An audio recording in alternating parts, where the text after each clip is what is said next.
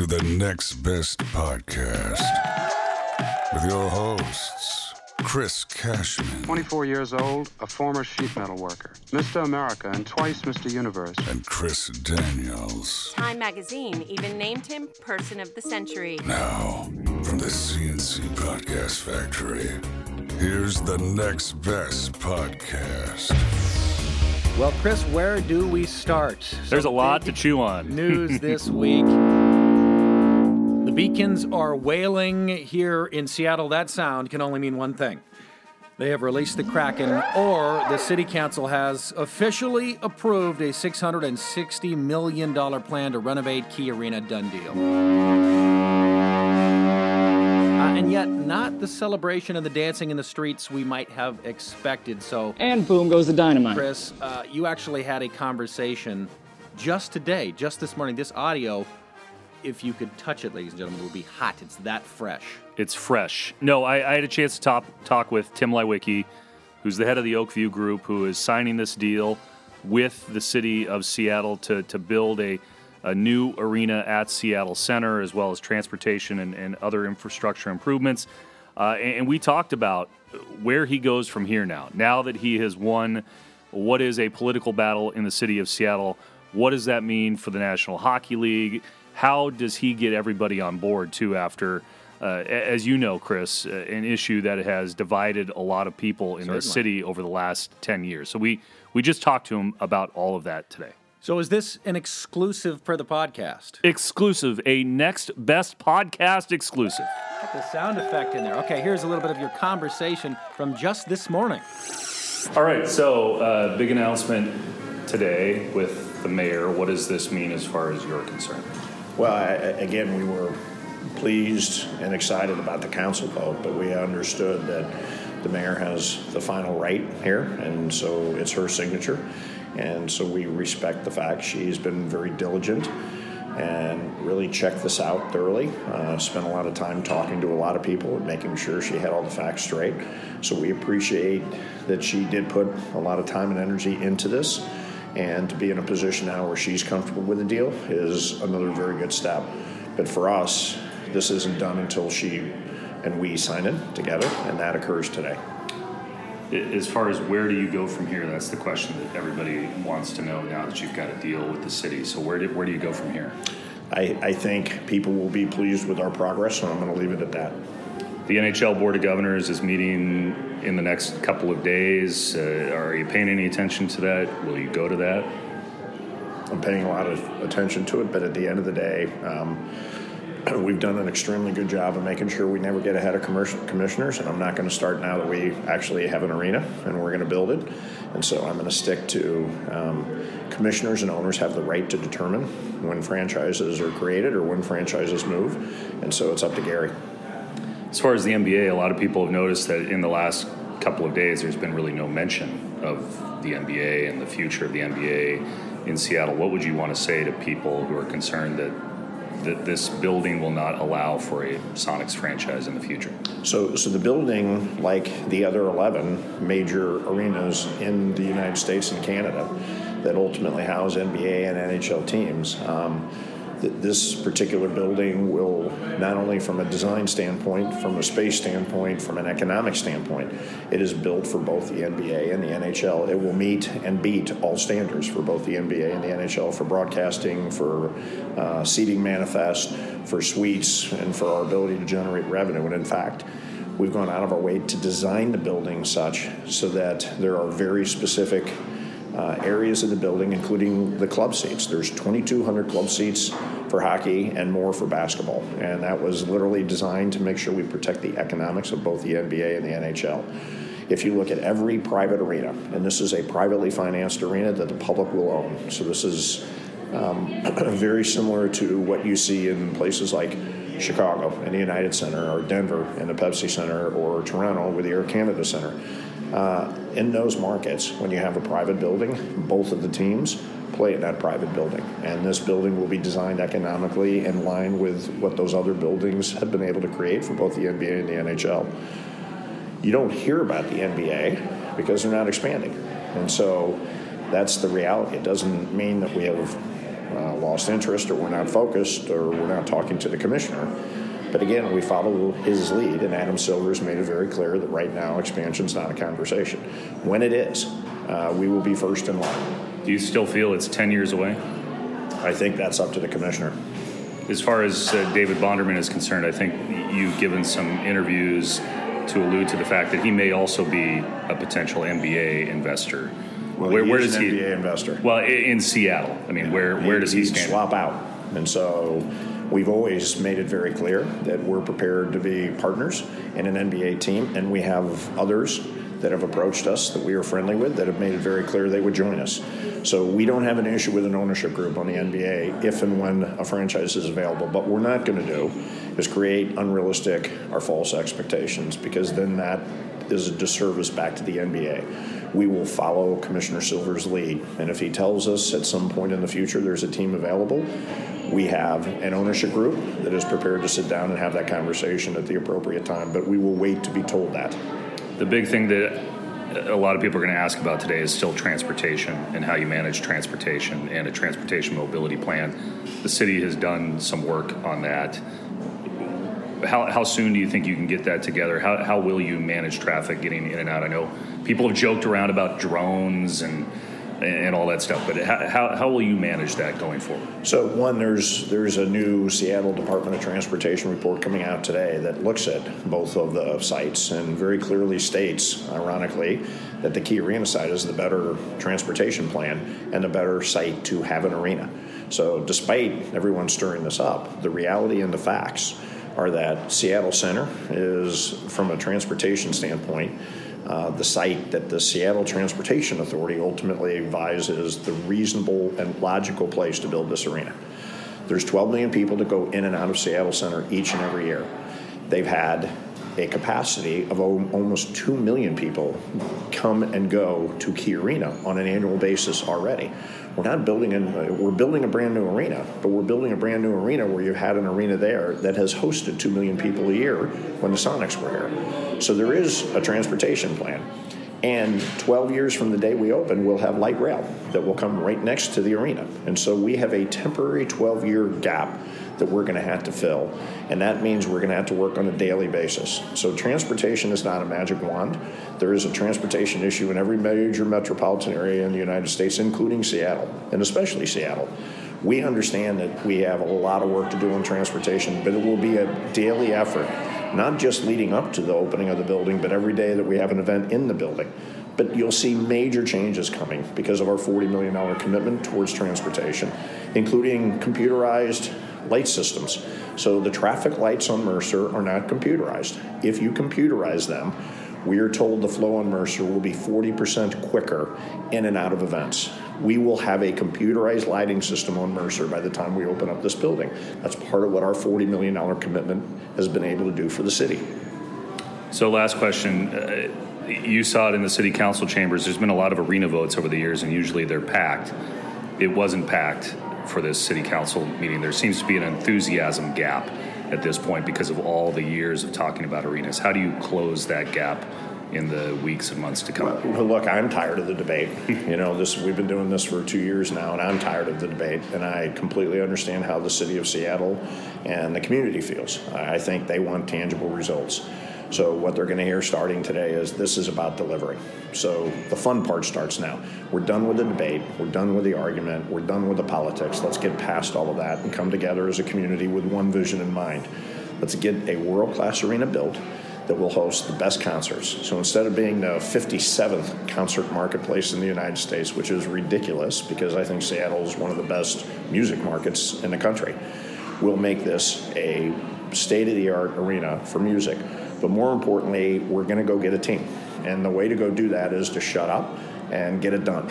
And that's what we're going to do. Enough debate. So that just a portion of your conversation, uh, again, uh, steaming fresh, uh, just this morning uh, as we are recording this on Wednesday the 6th. Obviously, a, a tiny bit guarded there. He doesn't want to tip his cap, but you get the feeling some news is coming very, very soon. I, I, I think that one of the takeaways uh, from the conversation with Tim Leiweke is, boy, he's been criticized in this town for uh, kind of being over the top he's definitely more guarded now. I think uh, now that he knows he's been victorious in this battle, uh, it's about the next step and delivering on those promises. And I think he took a very measured tone there about not getting in front of the NHL. Right. Uh, but a lot of p- people believe that the NHL is going to react very quickly uh, to what has happened now in Seattle. But uh, he knows, uh, I think he and his team know that there is a gap. You heard me say enthusiasm gap. Uh, that there wasn't uh, packed council chambers on Monday Right. when this vote came down. A lot of people have fatigue about this issue, whether Sure. it be SoDo, Key Arena. I mean, we're talking a decade now worth of discussing this.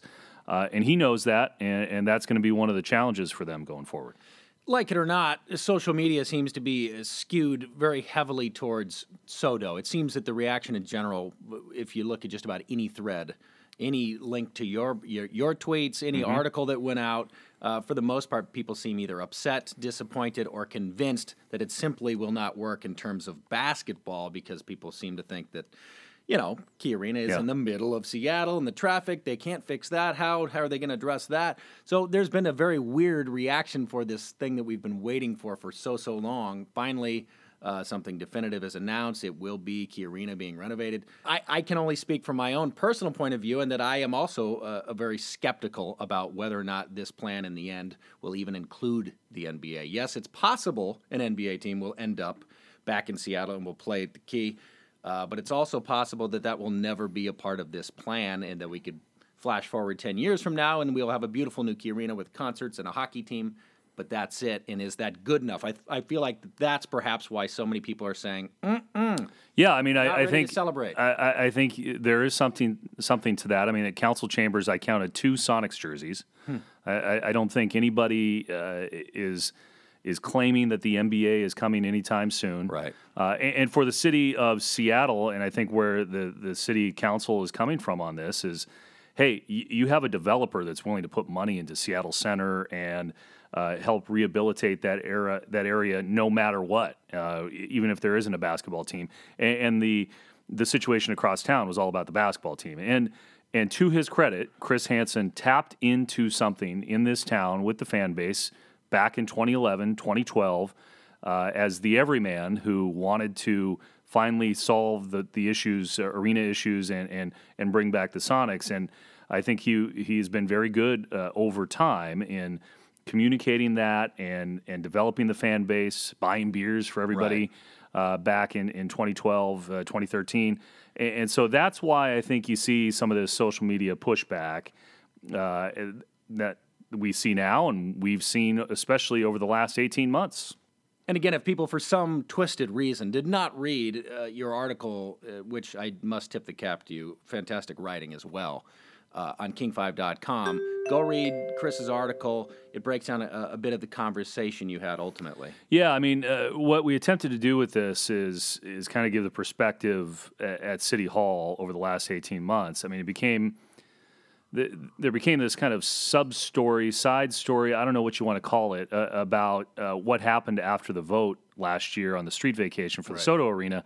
And the pushback, and, and Councilmember Deborah Juarez doesn't like that word or, or, or blowback uh, to the female council members. It, it gained national attention. It, it, took on a life of its own.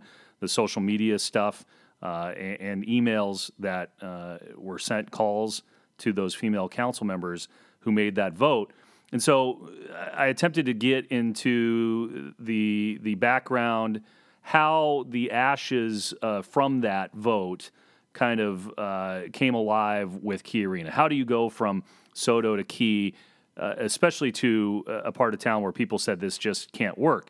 So Deborah Juarez was more than willing to open up her books, show her research, and talk about those threats and, how painful that was. And we should uh, mention, as you do in the written version, uh, not safe for work. Uh, there, Yeah. there is some uh, explicit audio, uh, unless maybe I don't know, you maybe you work uh, as a professional wrestler uh, or one of those things. Uh, but uh, if there's some little ones, you're listening in the car in the commute right now, just know that there is uh, some some street talk uh, in this. But here's uh, some of your conversation with Juarez. You know what I want? I want you to just see one of my notebooks that started out dated January 4th on my first draft of the RFP. I want people to see, I really want you guys to see the work that we put into this. I don't, you know, you see, what you see on the dais is theater. What you need to see is the people behind the scenes that really are doing their work. And I mean doing their homework, like reading stuff, highlighting, doing their research, me learning more about the market, getting into all the, you know, the, the economics of sports and arenas and reading the AECOM report. I don't, and then, and then to, to do a vote based on that when we got up to SoDo, and then being called all those filthy names and being called a dumb bitch. You don't even know, motherfucker, what I've done. Okay, so then that ends, right? Then from May up until now, you should see the notebooks I have, and then I mean, I'll, you can see them all. You can see the last notebook I filled up, including when I do public comment. I write down everybody's name and what they say. Let me tell you what it should have been called. It should have been called a hate crime. From my experience as a public defender and a judge, if a man got on a phone and start calling me up and calling me a cunt, tell me they're going to bend me over, tell me that they know where I live, harassing me online, harassing my children online, having had SPD come to my house, they would have been arrested for a misdemeanor. Did all of that happen? Yes, you know all that happened. The comments that we got were so vile on my Facebook, and um, people got a hold of my cell phone and texts, and SPD had to look at them. Yes, they were that vile, and they were violent, and they were directed at the women. It wasn't like, hey, we think you made the wrong vote, or hey, we think you're stupid. It was, you're a cunt, you're a whore, you're a dumb bitch, you should have your head cut off, you should put your head in the oven. If I see you on the street, someone should bend you over. I could go on and on. My staff, Tyler took my phone and deleted a bunch of stuff off my Facebook um, that I didn't even know was, was on. He took it all off for me. Talk radio did nothing. And let's go back to what I was saying earlier. Yes, and you can. I think you're you're really not giving it what it's called. It's not wasn't a backlash. It was violent. And this press, this media um, environment um, didn't respond in any way, which I'm ashamed of. We were gonna run. We were gonna drive this train. I my job was to keep it on the tracks, get everyone involved, get the voices that need to get done. And I know you, you tease me about this, but my job was to get shit done. Win, lose, or draw, my job was to see if this MOU got passed, will get passed on Monday, December 4th. If it got passed, great. If it didn't, I could walk away knowing that I did my job. Yeah, so that's just part of the conversation. Uh, Councilmember Juarez and I talked for close to an hour. Yeah. And, and and we wanted to allow that language to be heard because I, I, I don't think that people have seen her personality and her passion, uh, especially with this issue. Uh, a lot of people don't know her, and this was this was her signature issue at City Hall. So, uh, you know, I, I, talk about in the in the piece, and you heard it there that she likes to use the the f bomb uh, to Yeah. make a point, Yeah. and uh, and and she jokes about it now at, at speeches. I mean, this is this is her passion, this is her personality, and I think she wanted to let people know that you know this was not a rush job. That she did her homework. That she uh, put a lot of effort into this, and you know, for the people that criticize them, it, it's this this irony that uh, you know all- the, the women who were so criticized 18 months ago are the ones who are delivering a new arena to Seattle, and, and that is not lost on anybody at City Hall, especially Deborah Juarez. I think I was a bit off put by. Uh, I should say there's two sides to this. Number one, I think any civilized human would agree with them that there was no excuse for the anger and the and the creepy things people were directing towards the, the council after that vote. Uh, but I did find it to be a weird strategic or, or tactical error for her to redirect back to Chris Hansen as though he somehow was behind it. There was a, a reference to when all of this was going down, they should have stood up for us. They should have got in front of, which they did ultimately. Yeah, Re- and- and- remember, Chris Hansen doesn't yeah. live here. He's a very busy businessman in California. He doesn't make all of those billions of dollars by you know playing Xbox. He's a busy guy, and so by the time I think that they learned of this swell of icky, they did respond. So I just found it a bit strange that she still points to Chris Hansen and says. I, it seems as though he's kind of being painted as a villain a little bit, and she even went up further to say, "We didn't fail; he did. He didn't. Yeah, he I- didn't bring a team." And I thought, "Wait a minute, this is crazy." I, I you've done all the research. We all, I think, are now painfully aware that's not how it works now. We know that there had to be an arena deal, then you get the team, and not the other way around. So I, I, I didn't like that parting shot. It, it really rubbed me the wrong way. Well, and, and I should stress that the Hansen Group did release a statement within 48 hours, uh, categorically uh, Right. condemning any uh, of that hate speech, any of that language. But I, I think the the point out of all of that is, boy, it really changed the political landscape and made it tough for substantial talks between Hansen and the council members to take place. And within that gap of time, uh, Hansen told Ed, Ed Murray, the then mayor, that he could take one last shot at Key Arena. And there, you know, was no movement on the SoDo Arena. And that's really kind of where the flowers started rising at Seattle Center out of the ashes of uh, this th- this hate speech, um, and and that's why I think she's talking about there. Right.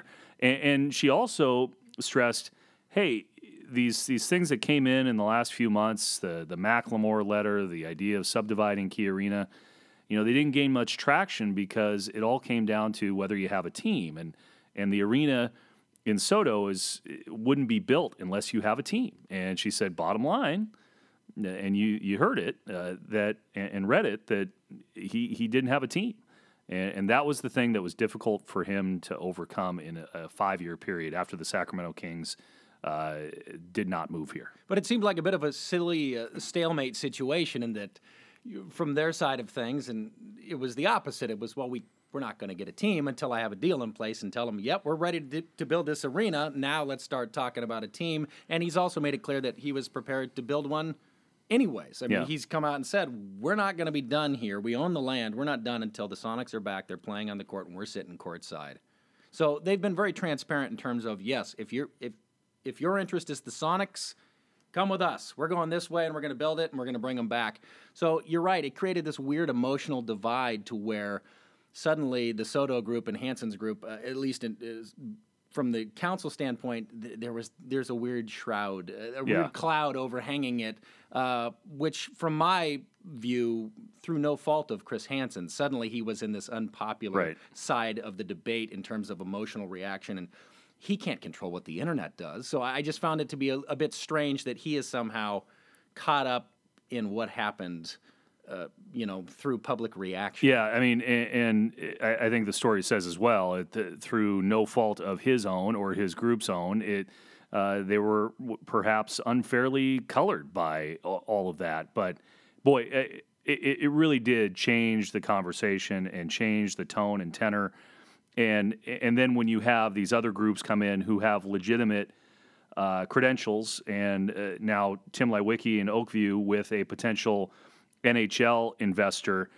You know, Juarez says, "Hey, I'm not going to promise a, a team. That would be hypocritical of me." But there are a lot of people at City Hall who believe that the NHL is, coming soon, and, and I think that uh, we're going to find out.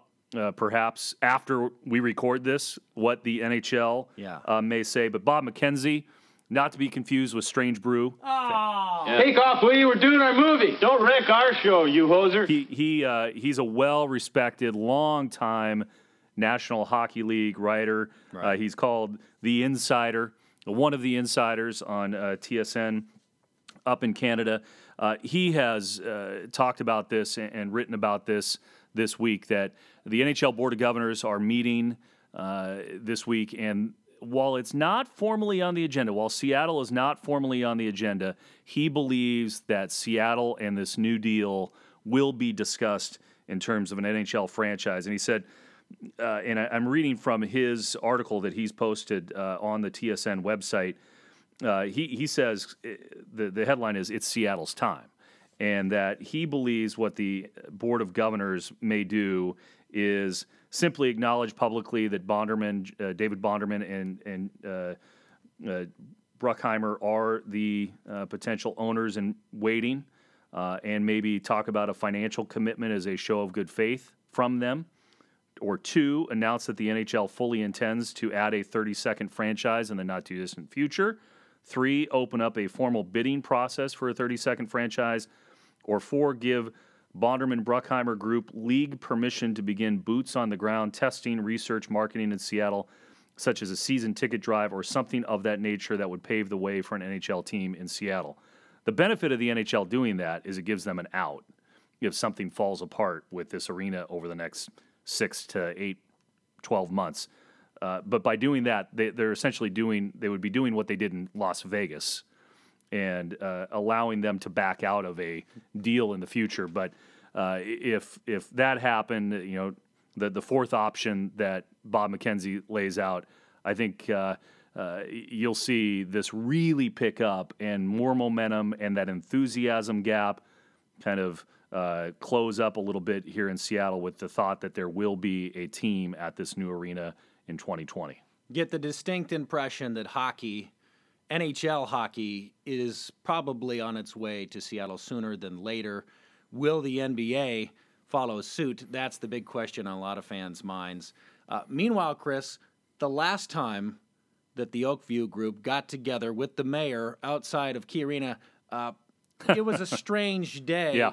Today, a different get together. Yes, the and a different mayor. The a different mayor, uh, Mayor Jenny Durkan, in office for uh, a week. One of uh, probably her her biggest announcements thus far, the the signing and. And you know what's interesting uh, about it is that she just did not want to touch this issue at all during the campaign. In fact, she did an interview with Natalie Brand earlier this week uh, King from King Five, very own. Yep. where Natalie asked her about it, and she still left the door open for SoDo uh, or Key Arena. And then after the council vote was made, not long after that, 24 hours after that, she said she would sign this legislation. So this is really the first time that she's weighing in on the subject. From the early days of my campaign, I made it very clear that I was open to any proposal that would bring an NHL team and our Sonics back to Seattle. And that is why I am signing this MOU today. I think we are here. I think we have the path. And I will say, I love hockey. We have the ice rink in the back, but I must admit, I'm not neutral. I've been saving this t shirt for a really long time. And this is an original. It's not one I ran out and bought today like some people did.